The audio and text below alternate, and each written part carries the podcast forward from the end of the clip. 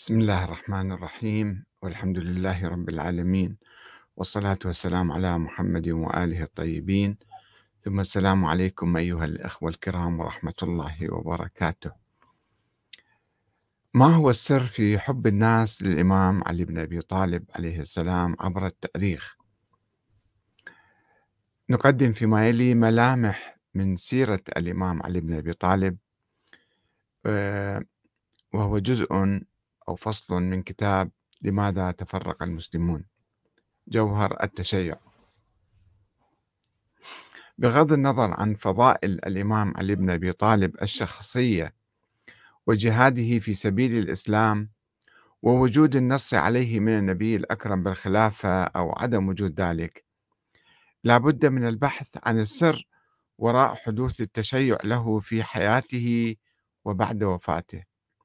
والنظر في سياسته وقراراته وأفكاره ومواقفه خلال فترة حكمه القصيرة التي لم تتجاوز خمس سنوات.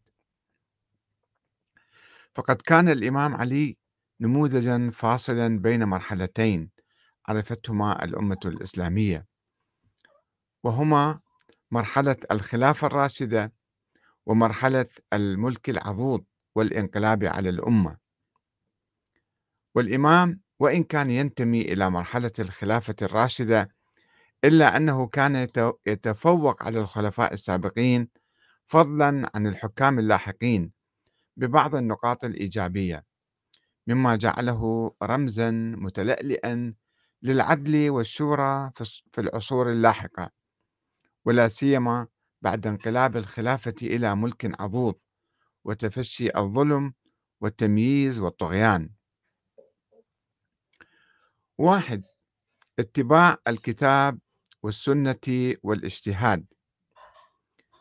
وقد عبر الإمام علي عن منهجه هذا يوم الشورى عندما عرض عليه عبد الرحمن بن عوف الخلافة على شرط اتباع الكتاب والسنة وسيرة الشيخين.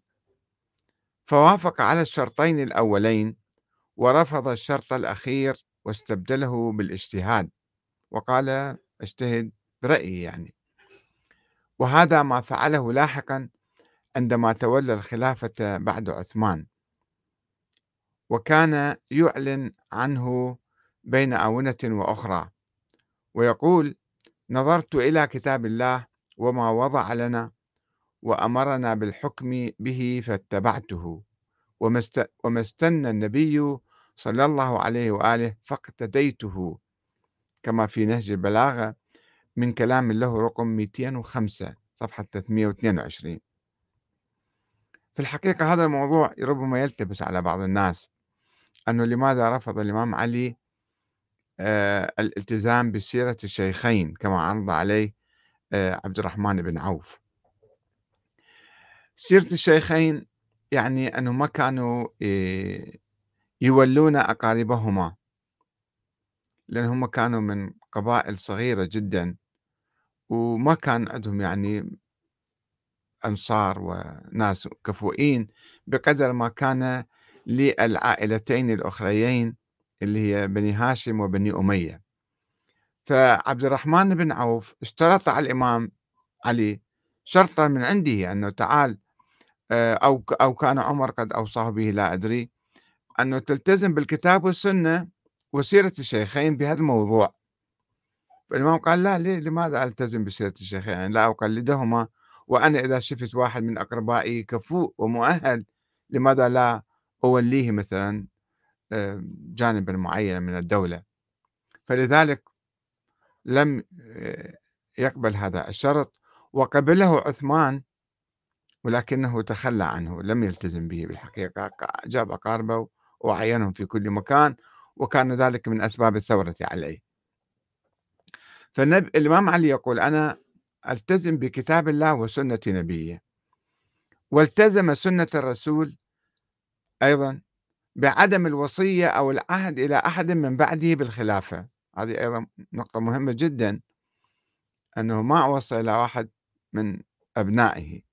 فقال الإمام علي إنا دخلنا على رسول الله فقلنا استخلف عيننا خليفة يعني. فقال لا أخاف أن تفرقوا عنه كما تفرقت بنو إسرائيل عن هارون. ولكن إن يعلم الله في قلوبكم خيرا يختر لكم كما يقول ابن كثير أيضا في البداية والنهاية جزء 8 صفحة 15 وأنه وإنه يقول الإمام ليس على الإمام إلا ما حمل من أمر ربه الإبلاغ في الموعظة والاجتهاد في النصيحة والإحياء للسنة.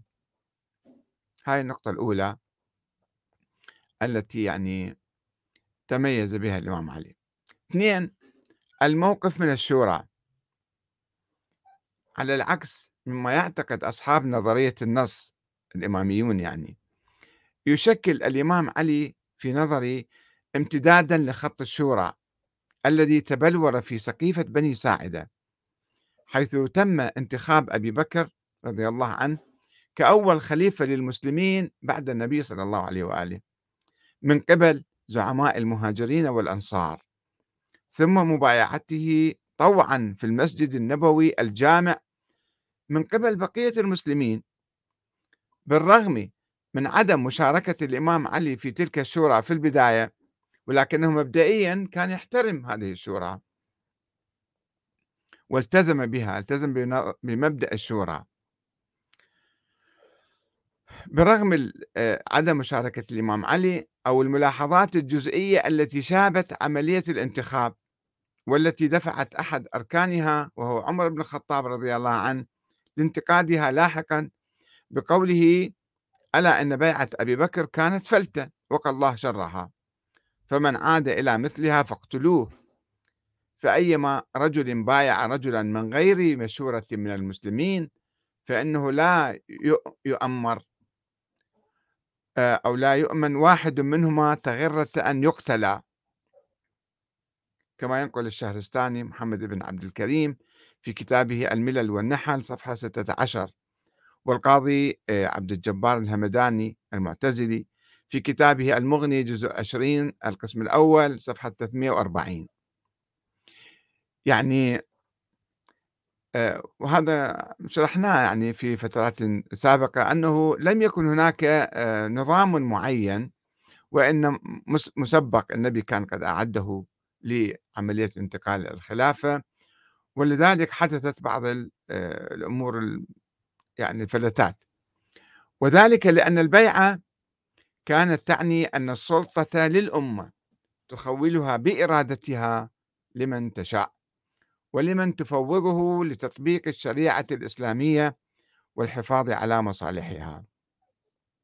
وقد بايع الإمام علي أبا بكر ورفض استقالته قبيل وفاته عندما قال أقيلوني إن الله رد عليكم أمركم فأمروا عليكم من أحببتم. هكذا قال أبو بكر.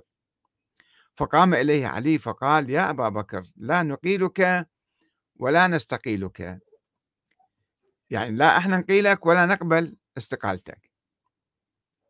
ويتفق الإمام علي مع عمر بن الخطاب في آرائه حول الشورى والبيعة وحق الأمة في انتخاب أئمتها. والمتمثلة في قول عمر لا خلافة إلا عن مشورة ومن دعا إلى نفسه إلى إمارة نفسه أو غيره من غير مشورة من المسلمين فاضربوا عنقه. أو فلا يحل لكم أن لا تقتلوه هكذا يقول عمر. وعند أقوال كثيرة في هذا الموضوع. يقول من بايع رجلا من غير مشورة من المسلمين فلا يتابع هو ولا الذي بايعه؟ تغرة أن يقتل. وقد قال ذلك عندما بلغه وهو بمنى في آخر حجة له. أن رجلا قال لو مات عمر بايعت فلانا. فوالله عمر يعقب على ذلك. يقول فوالله ما كانت بيعة أبي بكر إلا فلتة فتمت هذاك الرجل قال ذلك. فقال عمر إني إن شاء الله لقائم العشية في الناس فمحذرهم هؤلاء الذين يريدون أن يغصب يغصبوهم أمورهم. ولما وصل المدينة قام في أول جمعة فخطب خطبته المشهورة في شأن خلافة أبي بكر ثم قال لقد كانت فلتة في هذه الخطبة كما ينقل ابن هشام في السيرة النبوية جزء 4 صفحة 226 والسيرة الحلبية جزء 2 صفحة 486 والبخاري مع الفتح جزء 12 145 حديث رقم 6830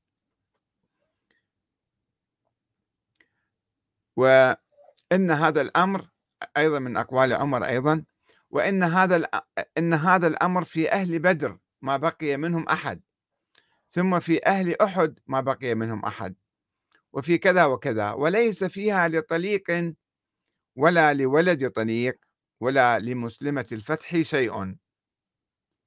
اللي إجوا بعدين صاروا مسلمين هذول ما يجون آه، يتبوؤون المناصب العليا والقيادة والإمامة في الأمة الإسلامية. هذه أقوال عمر شوفوا كلها تنص على الشورى. فقد قال الإمام علي قلنا اتفق معه في ذلك فقال للثوار الذين اتجهوا صوبه الثوار الذين ساروا على على عثمان وطوقوا منزله ثلاثة أيام مطالبين إياه بتولي الخلافة. قال لا تعجلوا فإن عمر كان رجلا مباركا وقد أوصى بها شورى. فأمهلوا يجتمع الناس ويتشاورون. وأمسك يده قائلا ليس ذلك إليكم لأن دول الثوار أكثرهم كانوا من العرب ولم يكونوا من الصحابة من أهل المدينة يعني. من القبائل العربية الأخرى يعني كانوا. وقال ليس ذلك إليكم وإنما هو لأهل الشورى وأهل بدر. وفي رواية أخرى قال إنما الشورى للمهاجرين والأنصار فإن اجتمعوا على رجل وسموه إماما كان ذلك لله رضا. طبعا هذا دستور مؤقت يعني من بدايات تأسيس الدولة الإسلامية ولكن بعد ذلك هو مفتوح لكل لكل الناس. آه، النقطة الثالثة الزهد في الدنيا والخلافة وسيلة وليست غاية. وفي الوقت الذي كان فيه بعض الصحابة يعمل بجد من أجل الوصول إلى السلطة بأية وسيلة كان الإمام علي بن أبي طالب يزهد فيها ويهرب منها ويرفض العرض المقدم له من قبل الثوار بتولي الخلافة الثوار على عثمان. ويقول لهم دعوني والتمسوا غيري. واعلموا أني إن أجبتكم ركبت بكم ما أعلم ولم أصغي إلى قول القائل وعتب العاتب. وإن تركتموني فأنا كأحدكم ولعلي أسمعكم وأطوعكم لمن وليتموه أمركم. وأنا لكم وزيرا خير لكم مني أميرا. وعندما قبل الثوار شروطه وأصروا على اختيارهم له قال الإمام علي فإن أبيتم فإن بيعتي لا تكون سرا ولا تكون إلا عن رضا المسلمين ولكن أخرج إلى المسجد فمن شاء أن يبايعني فليبايعني وإن كرهني رجل واحد من الناس لم أدخل في هذا الأمر ولم يجبر أحدا على بيعته. وقد قاطعها سعد بن أبي وقاص وعبد الله بن عمر ومحمد بن مسلمة حيث قال لطلحة في البصرة الإمام علي ألم تعلم أني ما أكرهت أحدا على البيعة؟ ولو كنت مكرها أحدا لأكرهت سعدا وابن عمر ومحمد بن مسلمة. أبوا البيعة فاعتزلوا فتركتهم كما ينقل الدينوري في ابن قتيبة في كتابه الإمامة والسياسة جزء واحد صفحة سبعين. وأعرب عن هدفه الإمام علي أعرب عن هدفه من قبول الخلافة قائلا. أما والذي فلق الحبة وبرأ النسمة. لولا حضور الحاضر وقيام الحجة بوجود الناصر. وما أخذ الله على العلماء أن لا يقاروا على كظة ظالم ولا سغب مظلوم. لألقيت حبلها على غاربها ولسقيت آخرها بكأس أولها. ولألفيتم دنياكم هذه أزهد عندي من عفطة عنز يعني السلطة ما كان عندها قيمة في نظر الإمام علي. وعندما خرج عليه طلحة والزبير قال والله ما كانت لي في الخلافة رغبة ولا في الولاية إربة ولكنكم دعوتموني إليها وحملتموني وحملتموني عليها. فلما أفضت إلي نظرت إلى كتاب الله وما وضع لنا وأمرنا بالحكم به فاتبعته. وما استنى النبي صلى الله عليه وآله فاقتديته. وقال أيضا وإن دنياكم عندي لأهون من ورقة من ورقة في فم جرادة تقضمها ما لعلي ولنعيم يفنى ولذة لا تبقى. أربعة رفض توريث الخلافة أو العهد بها إلى أحد.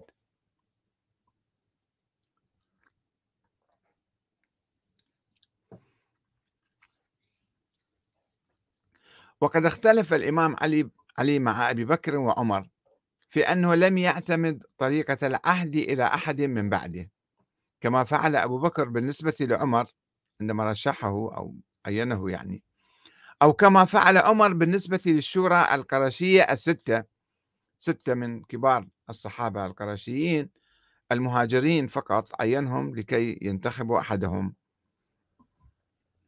وعندما طلب منه المسلمون أن يستخلف ابنه الحسن قال لا إنا دخلنا على رسول الله فقلنا استخلف. فقال لا أخاف أن تفرقوا عنه كما تفرقت بنو إسرائيل عن هارون ولكن إن يعلم الله في قلوبكم خيرا يختر لكم. وسألوه أن يشير عليهم بأحد فرفض.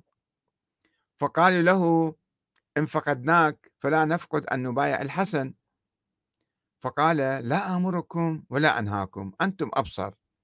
كما ينقل القاضي الهمداني المعتزلي عبد الجبار في كتاب تثبيت دلائل النبوة جزء واحد صفحة 212 والشريف المرتضى ينقل في كتابه الشافي جزء ثلاثة صفحة 295 والحافظ أبو بكر بن أبي الدنيا في كتابه مقتل الإمام أمير المؤمنين. والسيوطي جلال الدين في كتاب تاريخ الخلفاء صفحة تسعة. ولم يحصر الإمام علي الخلافة في قريش كما فعل عمر بالوصية إلى ستة من زعماء قريش واختيار أحدهم من بعده. وإنما ترك الأمر من بعده لعامة المسلمين. وقال أيها الناس إن أحق الناس بهذا الأمر أقواهم عليه وأعلمهم بأمر الله فيه. ولم يقيده في قريش أو المهاجرين والأنصار وأوصى بنيه وأهله وأهله وخاصة شيعته قائلا دعوا الناس وما رضوا لأنفسهم والزموا أنفسكم السكوت. خامسا إعلان الحرب على الظلم والظالمين. وكانت الخطوة الأولى التي اتخذها الإمام علي بعد توليه الخلافة والمهمة الرئيسية التي عمل من أجلها هي محاربة الظلم والظالمين. فخطب قائلا أيها الناس أعينوني على أنفسكم وأيم الله وأيم الله لأنصفن المظلوم من ظالمه ولأقودن الظالم بخزامته يعني حتى أورده منهل الحق وإن كان كارها. وقال أقدموا على الله مظلومين ولا تقدموا عليه ظالمين. واتقوا مدارج الشيطان ومهابط العدوان. وأعلن ألا وأن الظلم ثلاثة فظلم لا يغفر وظلم لا يترك وظلم مغفور لا يطلب. فأما الظلم الذي لا يغفر فالشرك بالله. قال الله تعالى إن الله لا يغفر أن يشرك به. وأما الظلم الذي يغفر فظلم العبد نفسه عند بعض الهنات هذا ظلم ولكن الله يغفر له يعني. وأما الظلم الذي لا يترك فظلم العباد بعضهم بعضا. وقال أيضا إن من إن من أحب عباد الله إليه عبدا أعانه الله على نفسه. قد أخلص لله فاستخلصه فهو من معادن دينه وأوتاد أرضه. قد ألزم نفسه العدل فكان أول عدله نفي الهوى عن نفسه يصف الحق ويعمل به. وحذر أصحابه قائلا لا يحضرن أحدكم رجلا يضربه سلطان جائر ظلما وعدوانا ولا مقتولا ولا مظلوما إذا لم ينصره. لأن نصرة المؤمن عليه فريضة واجبة. لئن أمهل الله الظالم فلن يفوت أخذه وهو له بالمرصاد. وأوصى واليه على مصر مالك الأشتر قائلا إن أفضل قرة عين الولاة استقامة العدل في البلاد وظهور مودة الرعية وإن الوالي إذا اختلف هواه منعه ذلك كثيرا من العدل. فليكن أمر الناس عندك في الحق سواء فإنه ليس في الجور عوض من العدل. وكتب إلى ابنه الحسن يوصيه يا بني اجعل من نفسك ميزانا فيما بينك وبين غيرك فاحبب لغيرك ما تحب لنفسك واكره له ما تكره ما تكره لها ولا تظلم كما لا تحب أن تظلم. وأوصى الحسن والحسين قائلا كونا للظالم خصما وللمظلوم عونا. ونظرا لحرص الإمام على إقامة العدل بدقة فقد ساد الناس فقد ساد الناس في عهده جو من الإطمئنان إلى حد التجرؤ على مخالفته والاعتراض عليه حتى قال لقد أصبحت الأمم تخاف ظلم رعاتها. وأصبحت أخاف ظلم رعيتي. وسنكمل هذا الموضوع إن شاء الله في القسم الثاني غدا إن شاء الله. والسلام عليكم ورحمة الله وبركاته.